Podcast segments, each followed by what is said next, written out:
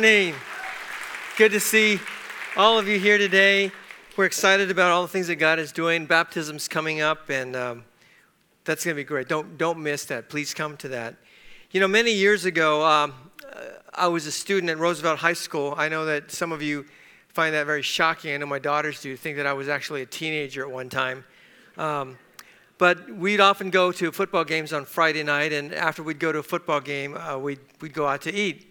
And so on this particular night after a football game, uh, we, we, decided to, we decided to spend a little more money. We decided to splurge, so we decided to go to Denny's. Um, and it was right, right, there in Montebello, right off the 60 freeway near Wilcox Avenue. And I believe it's the Denny's is still there. So we went there to Denny's uh, because we really couldn't afford. Uh, well, we couldn't um, afford uh, something bigger than that, but this was this was kind of big for us in terms of our budget. So we went there, and uh, I actually found a menu uh, from um, Denny's around that time. And this is kind of what it looks like. Some of you might remember it if you're as older as, as, as I am. But back then, um, about early 70s, Denny's hamburger was 65 cents, uh, French fries 30 cents, an order of French fries, a glass, a glass of Coke was 15 cents, a cup of coffee was 15 cents. And so, uh, again, this was a lot of money for us, for, for especially for a bunch of crazy poor Asians. So, so we decided to go there and, um, and have, a good, have a nice meal after, after the football game. So we got there, we arrived there, and after we got our seat, which took some time to get, we were virtually ignored. Uh, we, we were just completely ignored. After we got there, uh, we, we were waiting for a, a menu, we were waiting for some water, and so they would, we noticed that others came in after us and they were seated and they were already getting their food and they were being attended to. And so we were sitting there waiting for our food and you know, we would call out, uh, we try to get the attention of the server. Excuse me, excuse me, can we have some menus, please? Excuse me, excuse me, can we have some water here? Can, excuse me, can we, can we have a cup of coffee here? And all of our pleas for some service went ignored. And the minutes just ticked by five minutes, 10 minutes, 15 minutes, and and, I began to wonder whether or not we were being singled out, um, whether we were being discriminated against. I thought about my own parents and the discrimination they faced um, being incarcerated during World War II and all those kinds of things. Well, 20 minutes rolled by, and I had reached, I just got to a boiling point. I just reached a boiling point. And finally, right there in the restaurant, I stood up out of my seat right there at the table. And um, in a voice loud enough for everyone in the restaurant to hear, I asked, Why aren't you serving us? What? Those people came here after we did and they've got their food already, and those people came in after we did. Why aren't you serving us? And I said it in a really loud voice. Are you, and I actually said this, are you, are you being racist? Are you discriminating against us? And I said all those things really loudly, and it was, it was really an awkward moment um, for, I think, everybody, especially my friends. But all the eyes were focused on me, and hush just fell over the restaurant. You could hear pin drop. And after I was done, just kind of venting, uh, I coaxed my friends, let's get out of here, let's get out of here. And we all walked out. In a huff, we walked out. Let me ask you something. Have you ever felt like you've been discriminated against? Have you ever felt like you were treated unfairly? You felt like someone was trying to stab you in the back? How did you react? Well, that's kind of how I reacted. And as I look back, uh, it wasn't one of my stellar moments. And I wish I could tell you that the restaurant, uh, the manager came up during that and just, or as we were walking out, and apologized and offered me a free Grand Slam breakfast for the rest of my life. But they didn't.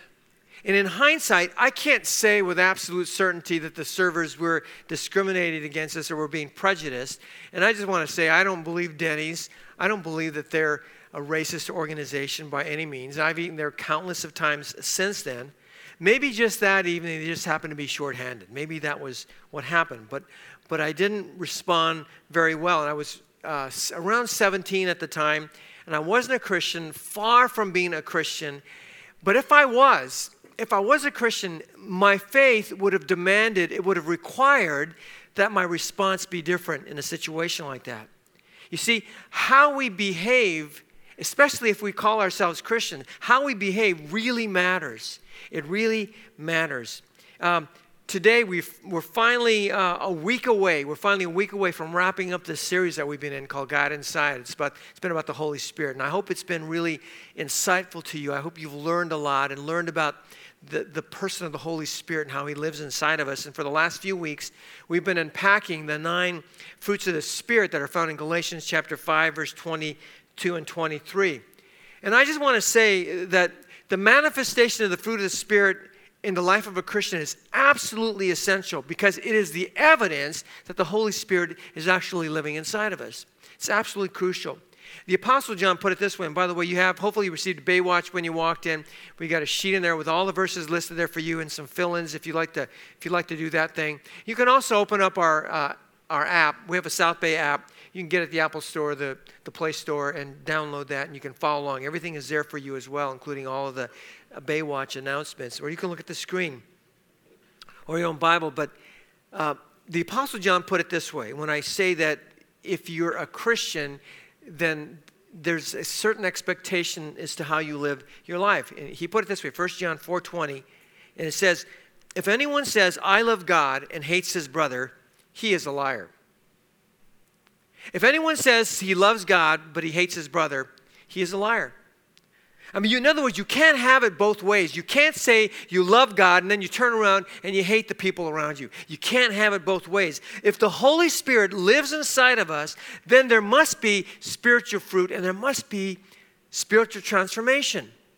You might have been a hater before, but if you meet Christ, then you can't continue to be a hater. If you're an alcoholic before, you can't continue. You've got to, you've got to start making some changes. It may not come overnight, might not happen instantly but there needs to be some fruit. And, and thus, the fruit of the Spirit serves as a litmus test of our faith. It is kind of the benchmark, or it is kind of the measuring stick of our faith. So, if you want to know whether or not you're a genuine Christ follower or not, examine to see whether or not you have the fruits of the Spirit in your life. Now, if you're a fairly new believer, then the fruit of the Spirit may just be beginning to bud in your life. You may just start seeing a little bit of it now. But if you're an old believer, and I don't mean old in your age, but I'm talking about old in terms of you've been a Christian a long time or a while, then there ought to be more fruit. There ought to be bunches of fruit. There ought to be bushels of fruit. Now, today I want to unpack the last two fruits of the Spirit uh, for us gentleness and faithfulness, or I'm sorry, gentleness and self control. That would be fruit number eight and nine. And then next week, we're going to go back and finish off fruit number seven, which is faithfulness. And the reason we're going to tackle, we're taking this out of order, is because Pastor Dave kind of wanted to speak about uh, the fruit of faithfulness. Now, I don't think he's going to be able to do the entire message, but you're going to hear a little bit from him. It might even by, be by video. Um, and I'll explain that in a second, but that'll be next week, and then we'll be done with this series. But we wanted to take it out of order because he got married last weekend. Pastor Dave is a married man, if you can believe that. He's a married man. It's the first time I've ever seen him kiss Sarah, right? Or anybody else for that matter. But, um, and that's a good thing. But uh, we decided to give him, you know, being the good, boss that I am, I decided to give him the weekend off since he just got married last weekend. Although, although uh, he has been sticking around all week, he didn't. He and Sarah decided to put off their honeymoon until January because he's had to stick around all week to receive his radiation treatments. Uh, if you didn't know, a couple months ago, he was diagnosed with uh, tongue cancer, so he's had to stick around to continue to get his treatment. So he didn't go on his honeymoon, so he's been around, but we still wanted to just say, hey, just take a break this week, um, and then you can come back next week and kind of finish it off. So, uh, but um, I just want to ask you to pray for him because he's now in going on uh, week three. He's got six weeks to go, and I think the radiation is really beginning to affect his his tongue and his mouth. So um, you'll you'll notice that a little bit if you speak to him. But it's getting a little more difficult, and it's getting more difficult to swallow again, and and all those kinds of things. So I just want to ask you to keep him in your prayers. And I also want to ask you to keep Matt Rodriguez in your prayer. Matt is a young man who comes to our church.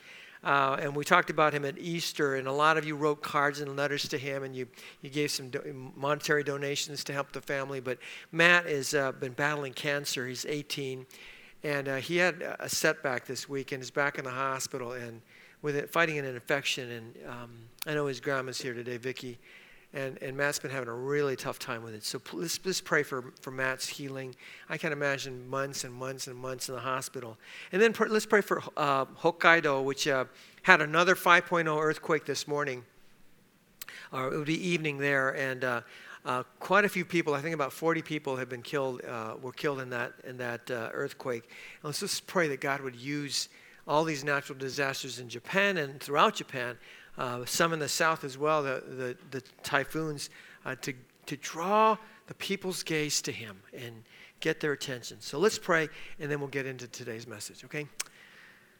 Father, thank you. Gosh, it's so good to be here, Lord. I, I can't imagine, gosh, not, not being able to come here and, and be here. And I, I think about Matt, who's, who's missed church for months now because he has been so sick.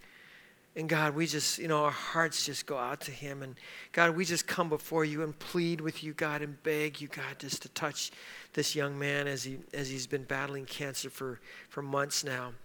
And God, this week, as, you know, just as a, a young man, an 18 year old man, God, I can't even imagine how difficult this has been for him. So we pray, Father. We pray as a church, hundreds of prayers. We just want to lift them up to you right now. Please touch him. Please touch him. Please bring healing to his body. Please remind Matt that you are with him every single moment.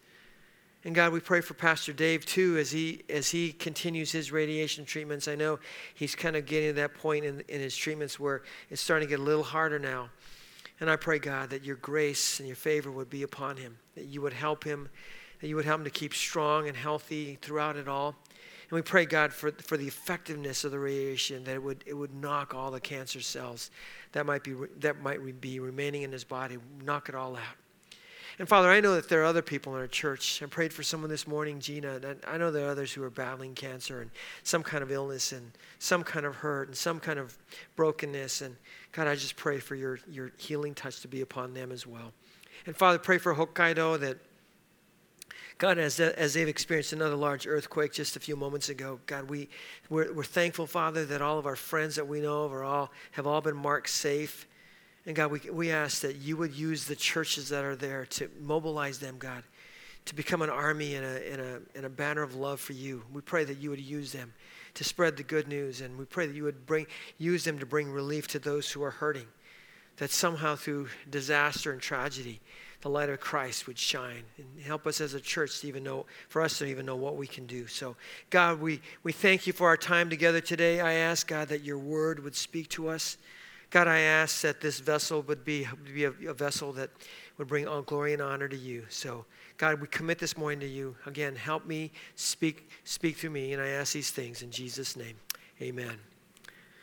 Well, hey, it's been. Uh, supposed to take uh, the month off from speaking, and I, and I did that, but it's been kind of a stressful, last two weeks have been kind of stressful for me and our family because a couple of Mondays ago, my 91 year old mom, who would usually be here this morning, was hospitalized uh, for some kind of an in- intestinal thing. She, she woke up on Monday morning, gave me a call, and says, Gary, I don't feel well. And then uh, she, you know, proceeded to just be sick all day. And then when the next, when she wasn't any better the next day, um, I went over to, she came on down with a pretty high fever, tried to lift her up, couldn't even get her up. So I called um, uh, paramedics and they came and took her to the hospital, and she's been there uh, ever since. And it was toward the end of the week, she, she was finally diagnosed with uh, salmonella poisoning. And so we don't know how she got that or what she ate, but, but she's been pretty sick. And finally, last Saturday, they thought she was well enough to be discharged to a rehab center. So that's where she's been. But gosh, it's been kind of just up and down at the rehab center. So I've been, my brother and I have been going there every single day after work and before work and all those kinds of things. So it's a little bit, been a little bit stressful and, and tiring for us. Uh, and it's been kind of up and down. I think that when you're 91 years old, your, your body doesn't bounce back as quickly as it would if, uh, if, you're, if, a, if you're younger. But through this ordeal, I've just got to share this. Through this ordeal, I have come to have a greater appreciation for all those who are in the healthcare profession. I mean, the way that um, the healthcare professionals have treated my mom so professionally, so, uh, so caringly, uh, has really been uh, impressive to me. And, I, and to all of you who work in the medical field, the healthcare field, I just want to thank you so much for what you do. I don't think that you're appreciated well enough for, for what you do. Uh, you know, one of the one of the nurses, and I, and I mean that of the doctors and nurses and the occupational and physical therapists and the nutritionists and all those who come by and those who are just assistants there cleaning and everything. Thank you so much. But, you know, one of the nurses that my mom had was so gentle, she would call her mama. And, uh, you know, when I heard that, it just really touched my heart that, you know, she, she didn't even know this lady, but she'd call her mama, hey, mama, how are you doing, mama? And, and uh, of course, my mom would kind of perk up at that as well. And she felt like she was genuinely cared for. And it reminded me just how important gentleness is. That gentleness is such an important quality, and yet, and yet, gentleness is not one of those virtues that we exalt in, in our society. I mean, I think it's kind of disdained in our culture because we associate gentleness with, with being soft or wimpy or, or weak.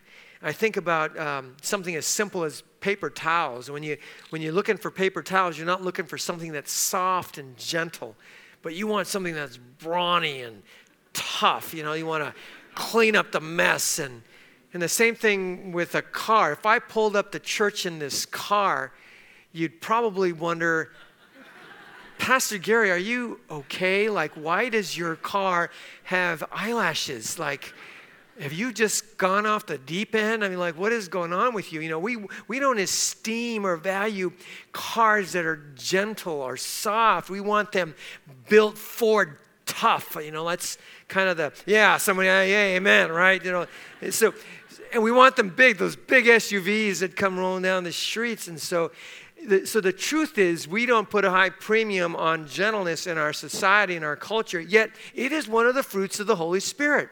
Gentleness is one of the fruits of the Holy Spirit. In fact, it is so important that the Apostle Paul said a couple things about gentleness. Take a look at Philippians 4 5. He said, Let your gentleness be evident to all. Let it be evident to all. And then in Ephesians 4 1 and 2, he said this I, therefore, a prisoner for the Lord, urge you to walk in a manner, walk in a manner worthy of the calling to which you've been called, with all humility and what? Gentleness Walk in all humility and gentleness with patience, bearing with one another in love. And so he told the church at Ephesus to walk in gentleness, walk with gentleness. And so the scriptures are absolutely clear. We are to be gentle. This is the value, this is the virtue that we are to lift up and live by. So, what is gentleness exactly? What is it? Well, I want to direct your attention back to Galatians 5, verse 22 through 23, which has been our primary text for our study in the fruit of the Spirit, Galatians 5 22 and 23. It's there on your sheet for you. And hopefully, you've memorized this by now. Hopefully, you've memorized the nine fruits of the Spirit love, joy, peace, patience, kindness, goodness, faithfulness, gentleness, and self control. Hopefully, you've memorized that. And if you haven't, you should. But when you look at gentleness, and we're going to talk about gentleness number eight and self control number nine, circle those two words. All right, circle those two words. The word gentleness in the Greek is the word praotes. It is the word praotes, and it means meekness or submissiveness. In Greek literature, praotes was used to speak of a soothing medicine, which my mom really longed for this week, or, or a cool breeze, or a horse that had been broken and tamed. Now, my wife Cheryl loves riding horses. Every time she, if we're riding through the countryside and she sees the horse, there's a horse, there's a horse, I want to ride the horse. Well, you can't just go off and ride on someone's horse. You're a complete stranger. And of course, and you can't ride a horse unless it has been broken. You can't ride a, it's too dangerous. Here's what happens when you ride a horse that hasn't been broken. Take a look at this. I found a 25 sec, second oh, that's uh, a nice YouTube setup. video. Three buttons. You only hold Out on there and the there across. You go! I don't think she's broke. I don't think it's gonna. Once she dropped, You see, a wild horse is not used to having a saddle put on its back, and it's not used to carrying a person or having someone get on its back. And so a horse has to be broken before you can ride it. Uh, if it's broken, it'll be gentle like this gentle and calm and safe. And that's Cheryl on a horse. Praotes is like a broken horse. Gentleness is like a broken horse. It is power under control. It's power under control. I like the way Pastor Gary Thomas described gentleness. He said this gentleness is a strong hand with a soft touch. It is a strong hand with a soft touch. In fact, I like that so much, I decided to make it the first point in your outline there. Gentleness is a strong hand with a soft touch, if you want to fill that in. It is power under control. And we, we see gentleness in the life of Jesus all throughout his all throughout the gospels. He, we see him as being a man who is gentle. You might be familiar with the story of the woman who was caught in adultery in John chapter 8. I want you to turn to John chapter 8. If you brought your Bible, but in the story, let me just kind of set it up for you. A group of scribes and Pharisees bring a woman who was caught in adultery, they bring her to Jesus. Now, in case you're wondering, a scribe was a religious Jew whose job it was to copy and study and interpret the law of Moses, which would have been the Old Testament scriptures. The law of Moses would have been the Pentateuch, or the Torah, as the Jews would call it. A scribe was someone who was akin to a lawyer. They knew the scriptures backwards and forwards. The Pharisees, on the other hand, were a sect of Judaism, and they believed that Jews were responsible for living by all of the more than 600 uh, Mosaic laws. They held themselves up to a very rigid and high standard. There were more than 600 Mosaic laws, and the Pharisees' job was to say, You need to obey that one. You need to know this one. You need to do this one. You need to listen to this one. You need to live this one out. Make sure they lived out all the 600 uh, commands uh, in, the, in, the, in the Torah or the Pentateuch. And that's what a Pharisee did. And between the two of them, between the scribe and the Pharisee, they were, they were hyper religious. They were hyper religious. And so they bring this woman, they caught this woman in the act of adultery. We don't know how they caught them in the act of adultery. And I've always wondered why they didn't bring the man as well. But they bring this woman before Jesus and they want to know what he's going to do with her. You see, back in the day, adultery was a capital offense according to the Mosaic law. The law of Moses required that anyone who was, who was caught in the act of adultery be stoned to death. So take a look at John chapter 8, starting in verse 3. It says, The scribes and the Pharisees brought a woman who had been caught in adultery and placing her in the midst. They said to him, Teacher, this woman has been caught in the act of adultery. Now, in the law, Moses commanded us to stone such women. So what do you say? You stop right there.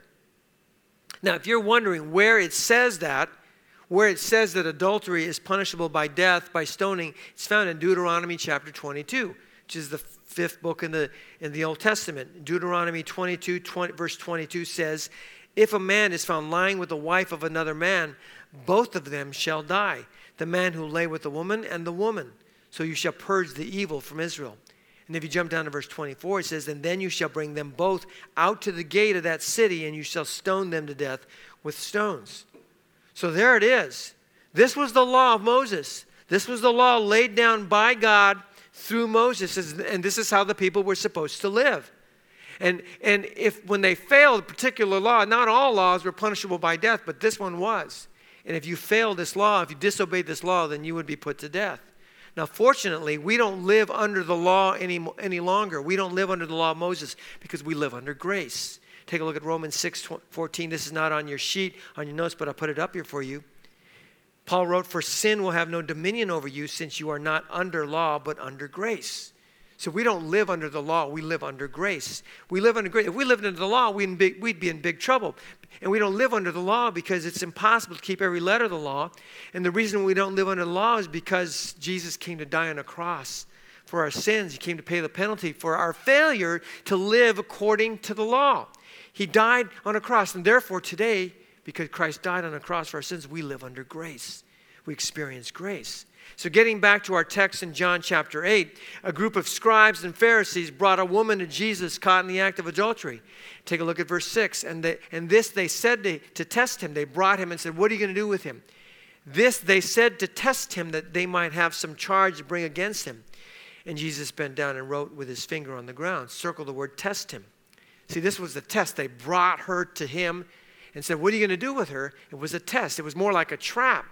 Because you see, if Jesus didn't go along with the idea of stoning her, then they could accuse him of being an apostate Jew, a fake Jew. You say you're a Jew, but you won't abide by the law of Moses. And then if you agree to if you agree to stone her to death, then they could accuse him of being a hypocrite because they could say to him, "Wait a minute, I thought you were very merciful. I thought you were all about grace. I thought you were all about forgiveness. Why do you want to stone her?" Either way, it was a trap. Either way, he couldn't have given a good answer. And here's what Jesus says stroke of genius. Verse 7. And they continued to ask him, Come on, Jesus, what are you going to do? What are you going to do? What are you going to do, Jesus? They continued to ask him. And he stood up and said to them, Let him who is without sin among you be the first to throw a stone at her. Would you underline that? Let him who is without sin among you be the first to throw a stone at her. And once more he bent down and wrote on the ground. His answer was brilliant. It was brilliant. It was a stroke of genius. You see, according to the Old Testament law, let me give you some background here. According to the Old Testament law, whenever someone was condemned to death because they didn't obey the law of Moses and they were condemned to be stoned to death, the first stone that was hurled or thrown at that person was always thrown by the witness or the witnesses of what that person did. So, for example, if Edna, right, and Carl and Bobby witnessed somebody committing adultery, and they said, We saw that person commit adultery, and that is a, an offense punishable by death, they would be the first ones to throw the stone. That's what Old Testament required. Take a look at Deuteronomy 17, verse 6 and 7. On the evidence of two witnesses or of three witnesses, the one who is to die shall be put to death. A person shall not be put to death on the evidence of one witness. So you needed three. Here's the key that verse 7 the hand of the witnesses shall be the first against him to put him to death, and afterward the hand of all the people. So you shall purge the evil from your midst. So if you witness someone violates a Mosaic law, and that violation was punishable by death, the first three, the first three, the three witnesses, they would be the ones, they would be the first ones to throw the stone to kill that person. They would be the ones to do that. Now Jesus was aware. He was aware uh, that the Jews knew this regulation, that they were aware of this regulation. And so he took this concept, he took this idea, and he ratcheted it up. He ratcheted it up, he raised the bar. And now in Jesus' economy, it wasn't the witnesses who could cast the first stone, it was the one who had never sinned who would cast the first stone. And so he said, He who is without sin, let, he, let him be the first one to cast a stone. And I believe what was implied here was that they could cast the first stone only if they had done what she had done, only if they had committed adultery as well. Then you may cast the first stone. Let him who is without sin among you be the first to throw a stone at her.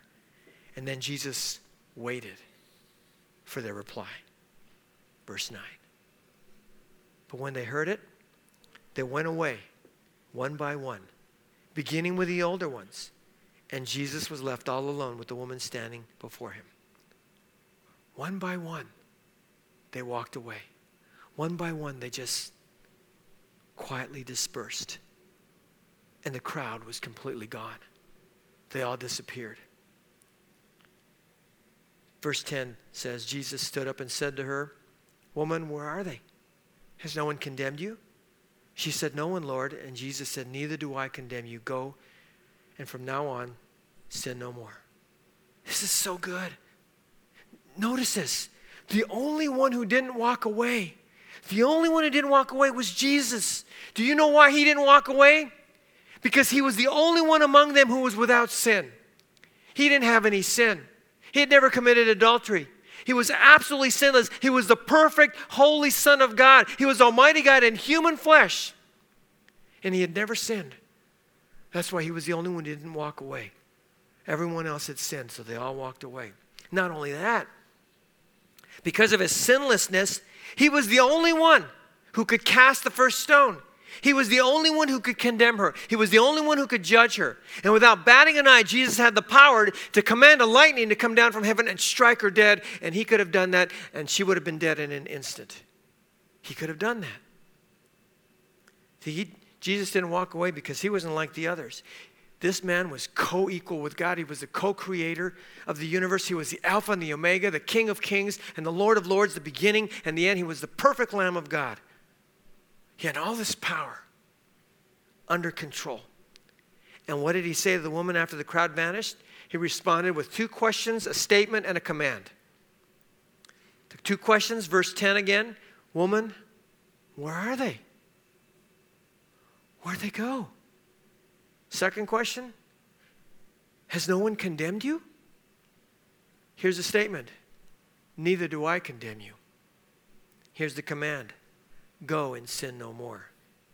See, what we see in this remarkable story, remarkable story, is a gentle Christ. It is the gentleness of Christ, a strong hand with a soft touch. Power. Power of God under control. That's gentleness. And he was the embodiment of it, he was the personification of it. Jesus was gentle. Now, one of the unspoken rules when you go riding on a subway is that you keep your hands to yourself. You keep, your, you keep yourself to yourself, right? You don't go touching everybody. I've ridden some subways, a bunch of subways and trains in Japan. We don't have subways here. Actually, someone told me we do have subways in LA. I didn't know we had subways in LA. How many of you have ridden on a subway in LA? Anybody here ridden on a subway? A couple of you have. Wow, we actually have a subway in LA. But uh, in, in New York, riding a subway is, is just a way of life. Well, a few years ago, an artist named George Ferrandi decided to find out how New Yorkers would react if, if she, George is a she, how New Yorkers would react if, if, if she didn't observe the unspoken rule of keeping your hands to yourself. So here's what she did she boarded a subway in New York with her photographer and collaborator who sat across from her on the subway and she pretended to fall asleep on the person next to, to her. She fell on the, you know, pretended to fall asleep on their shoulder. She wasn't really sleeping. She did, and then her photographer, you know, covertly kind of started taking pictures to see how people would react. Here are a few photos of the reaction that she got that appeared in the Atlantic magazine. Take a look at this first photo. There's George, that's her name, sitting in the middle, all right? And now she starts to fall asleep. And, and you see that lady like, who is this person on my shoulder? And then the third reaction, she said, I'm out of there, right? She splits. Like, I am not going to, goodbye. Okay, here's the second one. So there's George on the right, and here's this lady on the left, and all of a sudden, like, what is your what is your problem, lady? Observe your space. And then what does she do? She just smirks, right? Like, all right, whatever. That's not a bad reaction. Okay, here's the third one. Here's George on the right, and there's this lady on the left, and she starts to fall asleep on her. It's like, get off me. And what does she do? She's out of there. She just gets up and hightails it. What would you, what would you have done? What would you do if somebody came and started sleeping on your shoulder? I mean, a total stranger. What would you have done? How would you react? What, what if you're a man and another man comes and a stranger comes and starts snapping on your shoulder. What would you do? Well, that's exactly what happened to 65 year old Isaac Theil. He was heading home on the Q train to Ditmas Park, which is the neighborhood in Brooklyn, New York, when a young man who was sitting next to him started, he dozed off. This wasn't fake. He, was, he really dozed off on his shoulder. And another passenger snapped this photo, put it on the internet, and it went viral. Take a look at this. He actually fell asleep and it went viral. And so he was contacted by the media, and he told, he was interviewed by WABC News. Um, and he told WABC News that one of the passengers there on the train asked him if he wanted him to wake the young man up. And Theil responded, No, no, no, just leave him be, just leave him be. And Theil told ABC, he said, I felt his whole body on me. I really did feel for this young man who was lying on my shoulder because I knew he was exhausted. I was just trying to let the poor guy catch his Z's, as it were, and I think I didn't even think twice about it. What an amazing response. And Theil responded like a true gentleman. How would you have responded if a guy started napping on your guy's shoulder, right? How would you, what would you have done? You know, more than two centuries ago, Jonathan Edwards, who is considered one of our nation's greatest theologians, said this. I'll put it up here for you. He said, All who are truly godly and are real disciples of Christ have a gentle spirit in them. I like that. And I believe he's right. And he called gentleness, Jonathan Edwards called gentleness the Christian spirit. He said it's the Christian spirit. In fact, I like that so much I decided to make that our second point. Right? Gentleness is the Christian spirit. It is how we as Christ followers ought to live our lives. We ought to live it with gentleness. But that's not always the case. Sometimes Christians can be mean spirited and self righteous and arrogant and foul mouthed and short fused. Sometimes Christians can be unkind and inhospitable and abrasive and insensitive and obnoxious. And every once in a while, I'll hear about that or I'll see it on some social media page. Sometimes I'll hear about an interaction that took place among the brothers on the basketball court, and it's not always pretty.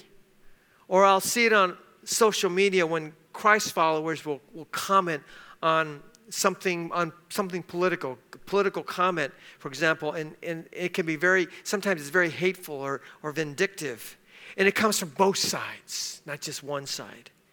A couple of months ago, two guys showed up uh, on a Saturday night in front of our church uh, with picket signs.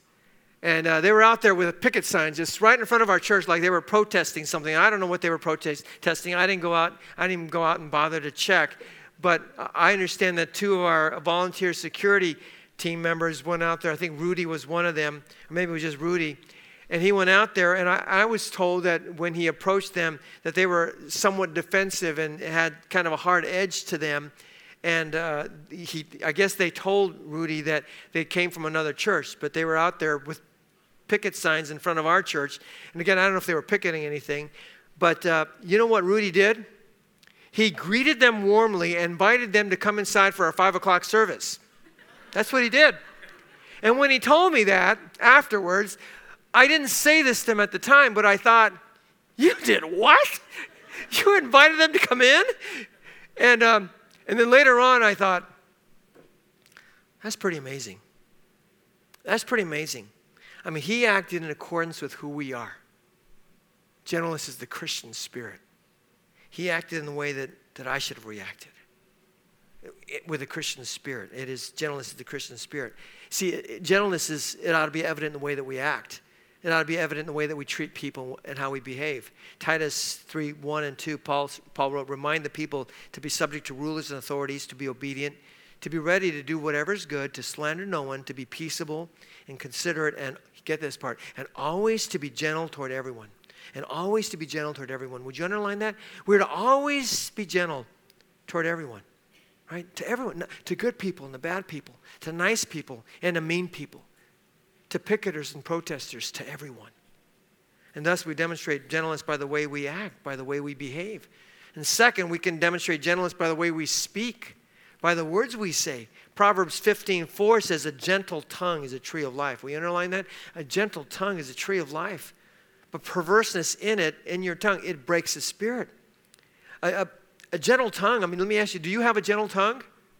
Or do you have a harsh tongue? D- do you speak gentle words? Do you speak gentle words to your kids? Do you speak gentle words to your spouse? Do you speak gentle words to your parents, to your neighbors, to your employees, to your customers? Your words really matter.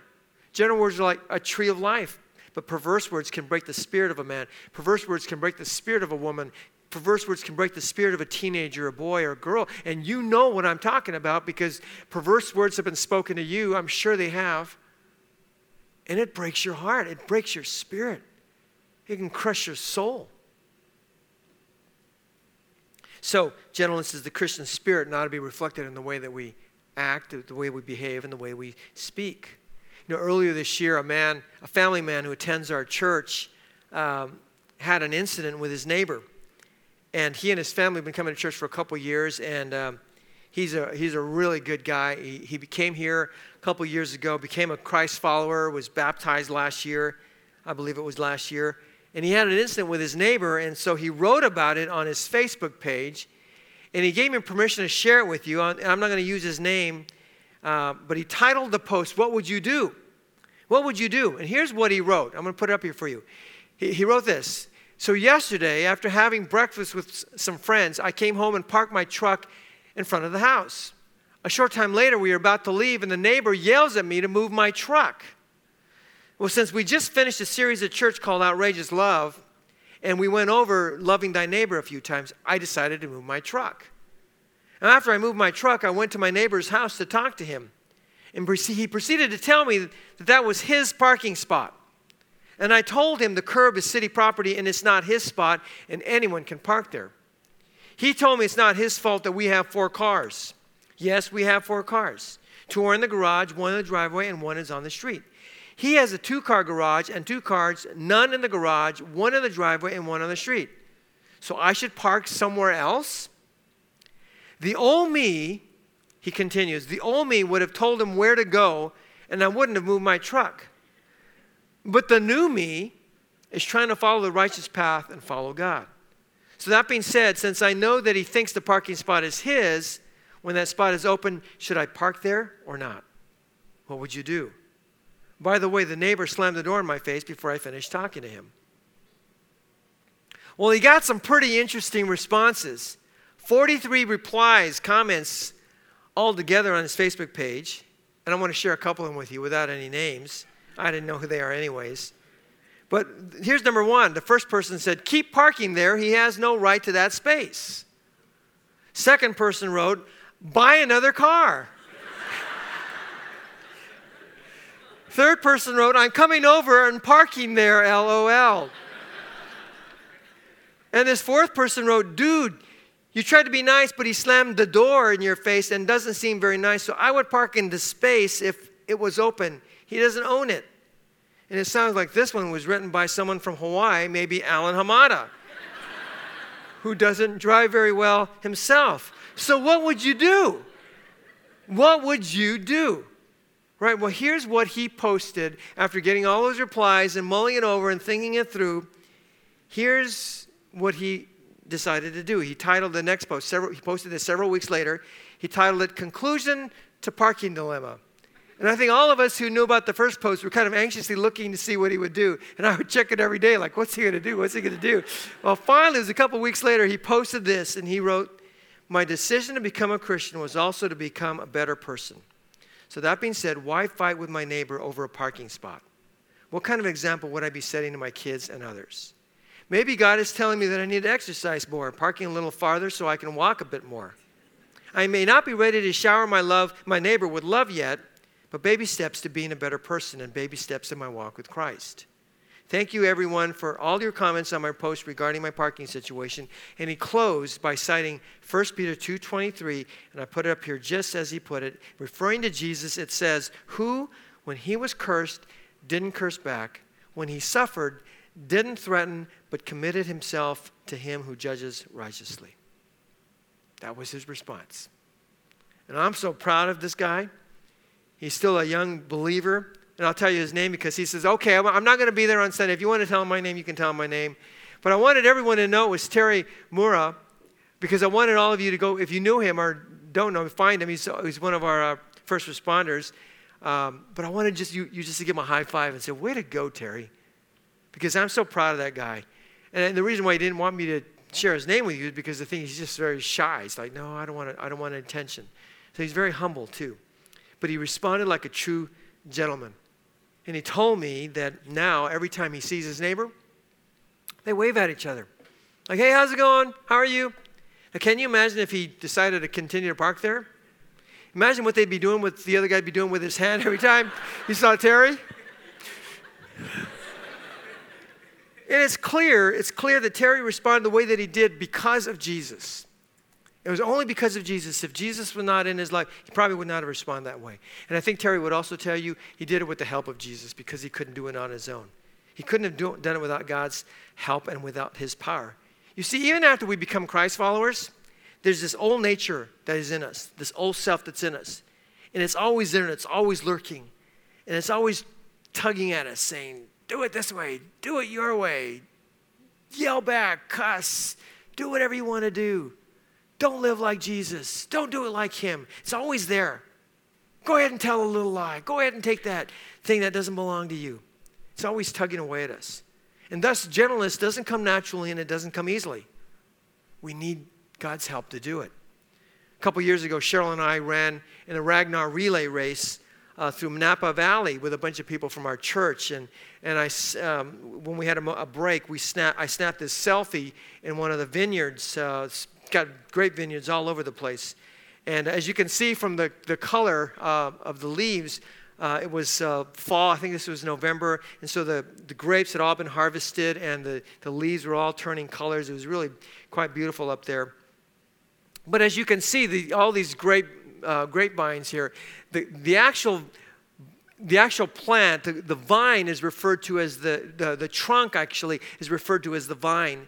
And then it comes up to the top, and it, then all these branches sprout out of the vine.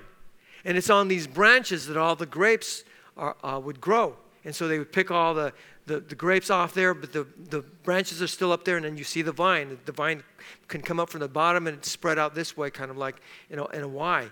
But that's kind of what it looks like. Now, in John chapter 15, uh, Jesus gave us a metaphor of the vine and the branches. Turn to John chapter 15, and I want to show you just part of what he said, starting in verse 4. Jesus said, Abide in me, and I in you, as the branch cannot bear fruit by itself unless it abides in the vine. Neither can you unless you abide in me. Now, as you look at that verse, a couple things. First word, first of all, the word abide means, in the Greek, it means to stay in or remain in. So he said, Abide in me and I in you, as the branch cannot bear fruit by itself unless it abides in the vine. Right? Jesus said a branch can't bear fruit unless it is connected to the vine. The branches have to be connected to the vine. In the same way, we can't bear fruit, spiritual fruit, unless we are connected to the vine. And here's what Jesus said about that. Verse 5, the next verse. He said, I am the vine, and you, we are the branches. Whoever abides in me and I in him, he it is that bears much fruit, for apart from me, you can do nothing. Jesus said that he was the vine, and we are the branches. Unless we, and unless we are connected to the vine, unless we are connected to him, that we can't, then we can't bear any spiritual fruit. We can't do anything without him. In other words, you can't bear spiritual, the spiritual fruit of love, joy, peace, patience, kindness, goodness, faithfulness, gentleness, and self control.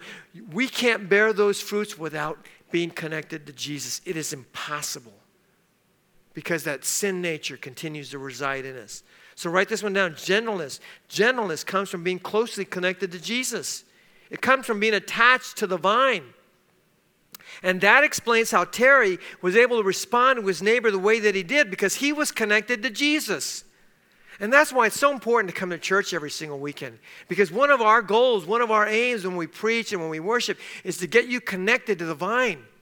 So that when you leave here and you, you meet somebody like a cantankerous neighbor who says you can't park in that spot, you, because you're connected to the vine, you will know how to respond to that person.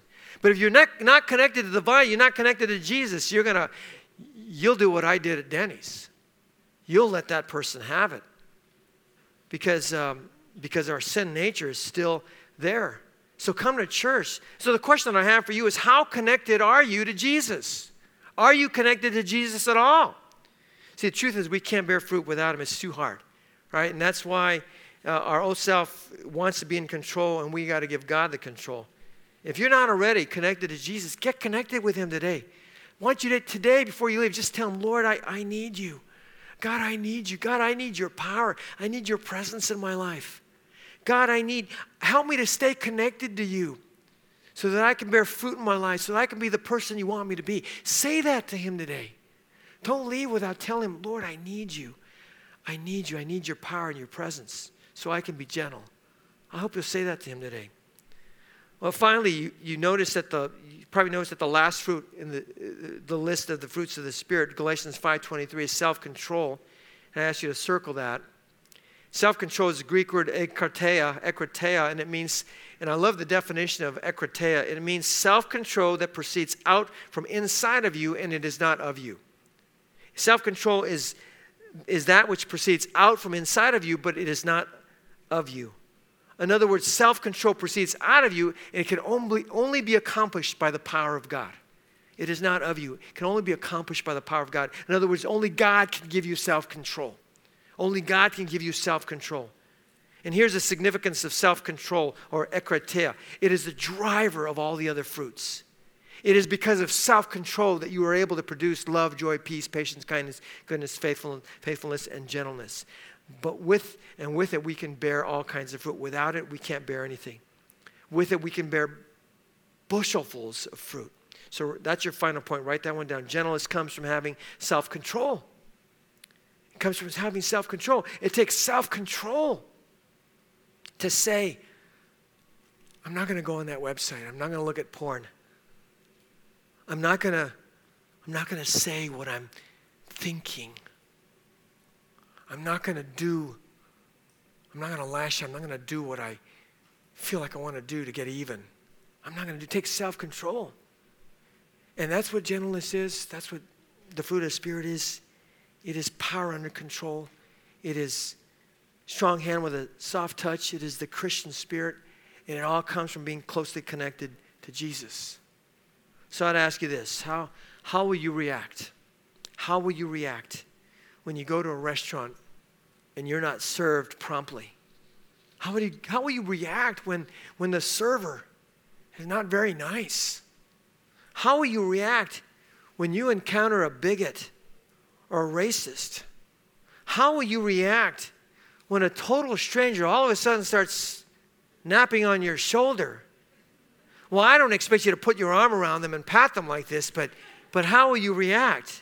How will you react when your neighbor tells you that's his parking space and don't you dare park there and he slams the door in your face? How will you react? Well, how will you react when someone wrongs you or hurts you or pushes your buttons or cuts you off or gets in your face?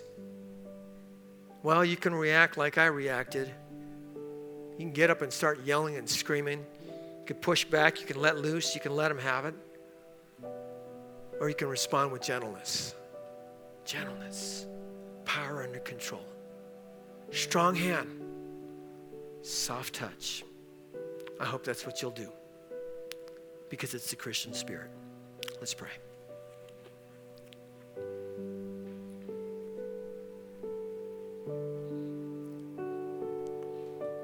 God, thank you. Thank you so much for reminding us today of how it is that we really ought to be living our lives. And Father, I, I'll be the first one to admit it's not easy. It's not easy being a Christian. It's a lot, it's a lot easier. Just go out there and cut loose and fight back. Choose somebody else choose somebody out, tell them where to go when they push our buttons. It's a lot harder to maintain self control and to be gentle in a world that's not very gentle. God, I thank you so much for these people. I thank you so much for what you're doing in, in each and every one of our lives. And God, we want to come to you today. And if there's somebody here today, Lord, who's never been connected to you, who hasn't been connected to you, maybe they've been a Christ follower for a long time and they're just not really attached to you. God, draw, draw them to yourself. Lord Jesus, you are so gentle. You are so merciful that even when a woman was caught in adultery, you didn't condemn her, but you just loved on her and you just forgave her. God, help us to be gentle. God, I pray that everyone here would get connected to you. Maybe somebody who's done something really bad, get connected to Jesus because he loves you with all your heart. So, Father, we love you. We thank you for who you are. We thank you for the gentleness that we see in Christ. Now I pray that it would be seen in us. We ask these things in Jesus' name.